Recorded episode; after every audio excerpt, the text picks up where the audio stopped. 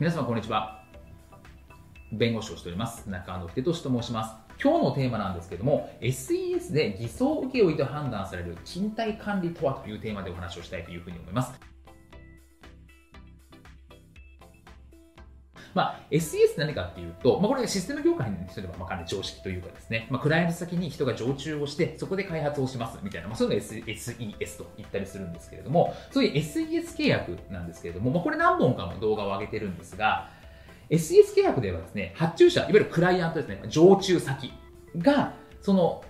は、派遣されても派遣契約ではないんですけど、まあ、送られてきた方の勤怠管理をしてはいけないんですね。あくまでその勤怠管理っていうのはその送られてきた、まあ、元がですね、元のところが勤怠管理をしなきゃいけないですね。で、クライアントが勤怠管理をしてはいけない、常駐先はしてはいけないって話になっています。してしまうと、まあ、派遣法違反とか職業安定法違反になってしまうっていう話なんですけども、じゃあこれ、金銭で勤怠管理っていうのは何なんだって話なんですよ。で、勤怠管理っていうのはですね、まあ、いわゆるいつですね、どういうふうに勤めてるんですかみたいなまあ、遅刻相対欠勤、有給の取得等に対する承認とか拒否とか、別日の移動要請、出勤日の移動とか変更、つまり、まあ、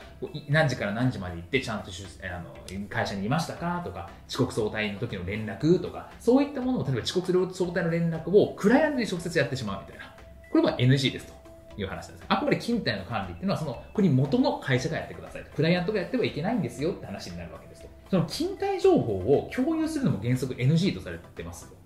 というのは結局ななんで勤怠情報を共有する必要があるんですかって労働局は考えてしまうので、よくあるのは勤務表とか出勤簿っていうのを提出させると。例えば、そのちゃんと働いたっていうことを共有するためにとか、あとその算定ですね、報酬の算定のためにこの勤務表を渡すとかっていうことが結構行われてたりするんですけど、これは基本 NC ですという話なので、ここはちょっと注意が必要かなというふうに思います。ただし、例外的にこれ OK な場合があって共有する場合、例えば、オフィスの入館管理などの場合に、何時から何時までとか決まってますとか、そういった場合に、クライアント先のオフィスの入館管理の都合で、こういうのを共有しなきゃいけないんですよとか、そういった特別な事情がある場合には認められますという話になります。なので、勤怠管理というのはあくまで送り元ですね、送り元の自社の従業員だったり業務委託の人を送るという話なので、その送り元が送んなきゃいけなくて、クライアントはそこにタッチしてはいけないんですよ。共有することも原則 NG なんですよってことは、今一度確認が必要なのかなというふうに思います。本日も動画をご覧いただきましてありがとうございました。